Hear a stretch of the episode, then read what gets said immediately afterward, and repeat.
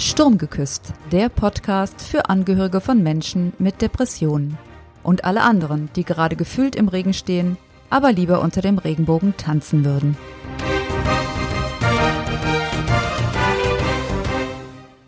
Ja, hallo, schön, dass du wieder dabei bist. Heute in dieser Episode möchte ich dir etwas darüber erzählen, wo die Prioritäten bezüglich der Rettung liegen sollten, beziehungsweise was du dabei beachten musst. Und ich gebe dir natürlich auch einen persönlichen Einblick in meine Erfahrungen dazu und erkläre dir auch, warum das ungeheuer wichtig ist, genau diese Dinge zu beachten. Freue dich also auf eine spannende Episode, die wirklich, wirklich wichtig ist in diesem Zusammenhang.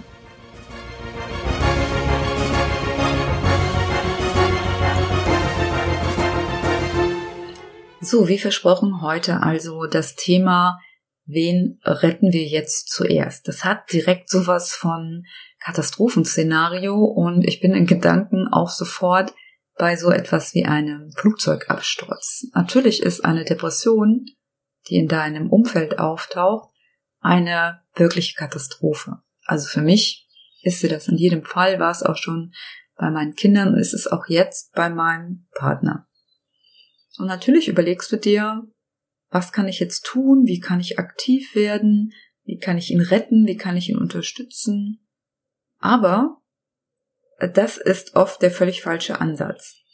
Denn den ersten, dem du bitte einen Rettungsring in dieser Situation verpasst, ist nicht der Betroffene, sondern bist du selbst.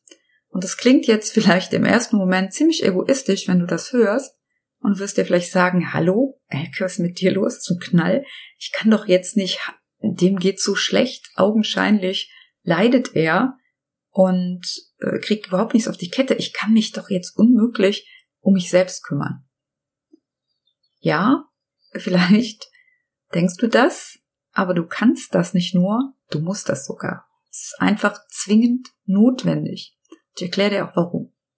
Wenn du dir vorstellst, dass zum Beispiel ein Flugzeug abstürzt und du bist mit deinem Kind unterwegs, dann ist natürlich der erste Impuls, dass wenn die Sauerstoffmasken runterfallen und es wirklich zum Schlimmsten kommt, du sofort losstürmst, um dein Kind zu retten. Aber wenn du mal länger drüber nachdenkst, ja, am Ende könnte es durchaus passieren, dass während du abstürzt und deinem Kind die Sauerstoffmaske noch auf das Gesicht drückst, es schon ein paar Sekunden später zu spät ist, um dir selber noch eine Sauerstoffmaske zu angeln. Und was wird dann aus deinem Kind? Welche Chance hat es dann noch, die ganze Katastrophe zu überleben? Und was passiert danach? Und aus eben diesem Grund ist es vielleicht ein sehr konstruiertes Beispiel, aber es ist ganz klar, wenn du dich nicht auch angemessen um dich selbst kümmerst, in dieser ganzen Situation mit deinem Angehörigen, dann hat dein Angehöriger hinter keinen Angehörigen mehr. Also wenn du nämlich dich selber damit ständig überforderst und völlig aus dem Blick verlierst, dann wird das Ende vom Lied sein, dass du selber entweder mit in diesen Sumpf hineingezogen wirst, weil du dich nicht entsprechend schützt, oder aber, dass es für dich so unerträglich wird und so unzumutbar, dass dein Unterbewusstsein von alleine dafür sorgen wird, dass du dich zurückziehst, dass du aufgibst und damit letztendlich den Betroffenen verlässt, was für den noch einmal deutlich die ganze Situation verschlimmert. Ich will hier keinen Stab darüber brechen, über diejenigen, die am Ende beschließen, dass sie das nicht weiter ertragen die eine Grenze für sich selber ziehen und auch sich selber retten. Ganz im Gegenteil. Manchmal ist es vielleicht der einzige gangbare Weg für dich. Aber je weiter du diesen Punkt nach hinten zögern kannst und je mehr Hilfe du unterwegs zwischen der, in der Zwischenzeit deinem Partner noch leisten kannst oder deinen Kindern, deinem Angehörigen, umso besser. Denn als Betroffener ist es schon schlimm genug mit der Depression. Aber kein Betroffener macht sich Illusionen darüber, dass das Umfeld damit reingezogen wird. Immer wieder ist ja nicht so, dass sie die ganze Zeit das völlig ausblenden. Immer wieder haben auch die Betroffenen Momente, in denen sie realisieren, wie das auf ihre Umwelt wirkt. Und sie fühlen sich selber als Belastung. Für die Partnerschaft, für die Elternschaft, für die Familie, für den Freundeskreis. Und je mehr dieses Gefühl angefüttert wird, indem du im Prinzip dafür sorgst, dass es wirklich so ist, indem du dafür sorgst, dass dein Partner zur Belastung wird oder dein Angehöriger zur Belastung wird, desto mehr bürdest du ihm auch tatsächlich auf. Und ich habe das am Anfang auch nicht begriffen. Als mein Mann depressiv wurde, war die erste, der erste Reflex, den glaube ich jeder hat, Hilfe leisten, unterstützen, da sein. Und das habe ich auch gemacht, so gut ich das konnte.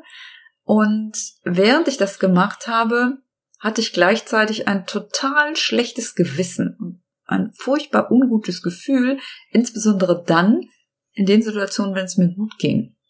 Und natürlich hatte ich auch in dieser Zeit auch Momente, in denen ich wirklich glücklich war, aber sobald ich glücklich war, hatte ich ein schlechtes Gewissen. Und alles habe ich eingestellt, was irgendwie dazu geführt hat, dass es mir besser ging, weil ich wollte das nicht. Ich wollte nicht jemand neben mir sitzen haben, dem es echt mies geht und du sitzt da und dir geht's gut, fühlt sich einfach scheiße an. Also habe ich mich möglichst zurückgenommen, ja fast unsichtbar ge gemacht. Ich habe gemerkt, mein bei meinem Mann war es so, dass er sehr auf Distanz gegangen ist, dass er seine Ruhe brauchte und ich habe angefangen, hier durch die Wohnung zu schleichen und möglichst ja, mich gar nicht mehr getraut, gute Laune zu haben. Und ich bin sonst ein echter gute Laune Mensch und ein Riesenoptimist, äh, muss, äh, langsam, ein Riesenoptimist. Aber diesen ganzen Optimismus habe ich probiert wegzusperren, auszuschließen. Und habe dann aber auch gemerkt, dass mir entscheidend was fehlt.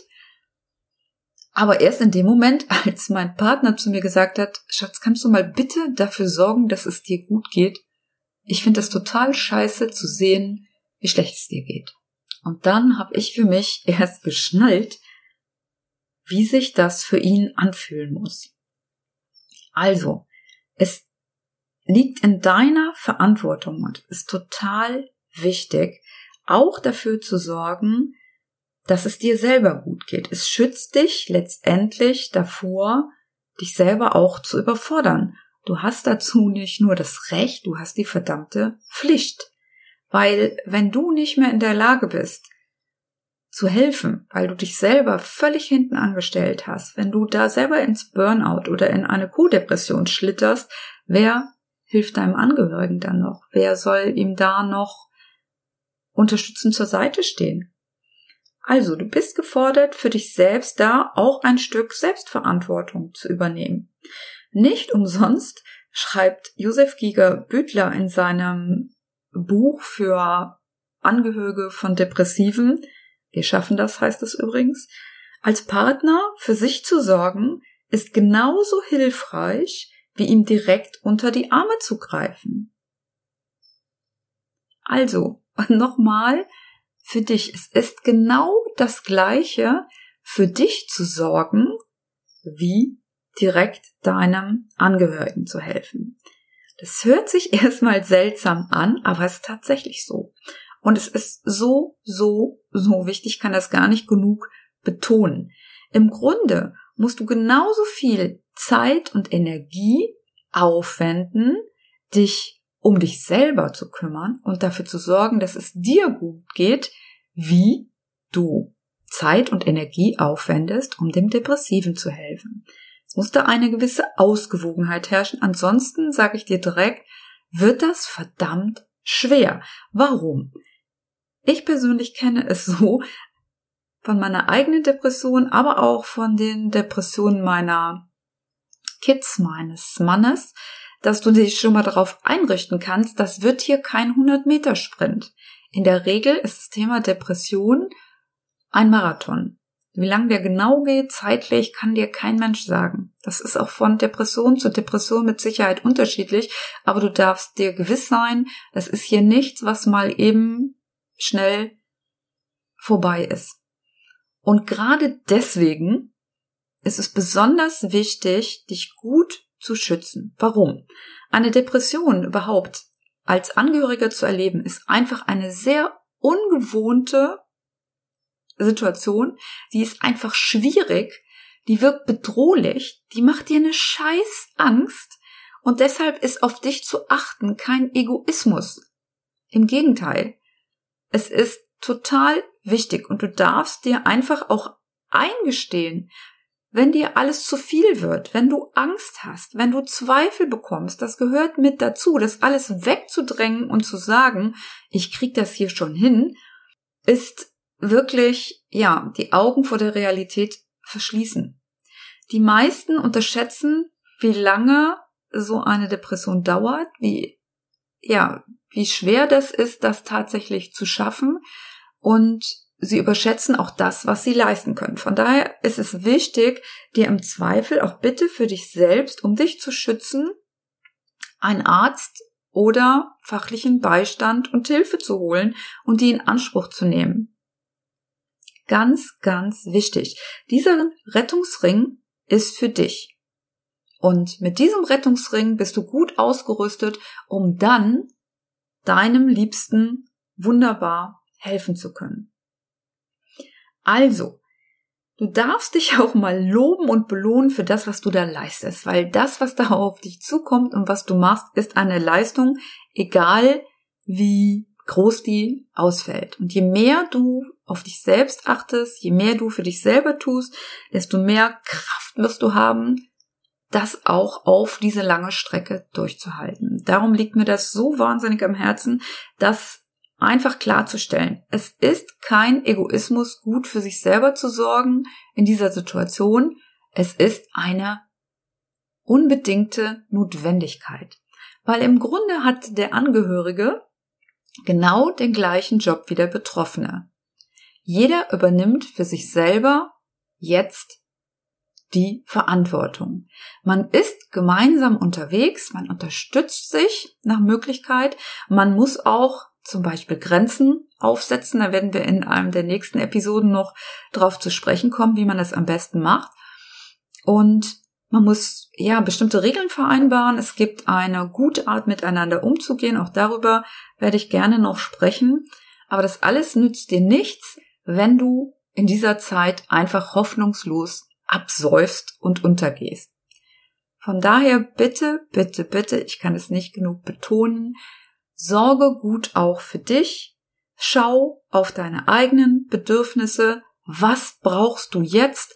Was kannst du jetzt tun, um dich für diese Situation zu stärken, um gut in deiner Kraft zu bleiben, um die Nerven zu behalten? Was ist jetzt für dich notwendig und hilfreich und wo kriegst du Hilfe her? So, das so viel zum Thema Selbstfürsorge. Und natürlich fragst du dich jetzt, ja, Elke, toll, schön, dass du das sagst, aber verdammt nochmal, wie mache ich das denn? Und gerne gebe ich da in weiteren Episoden nochmal Tipps, wie und was du da ganz genau für dich selbst machen kannst. Äh, teile auch gerne mit dir die Erfahrung dazu, was mir persönlich da schon geholfen hat, beziehungsweise auch aktuell noch hilft.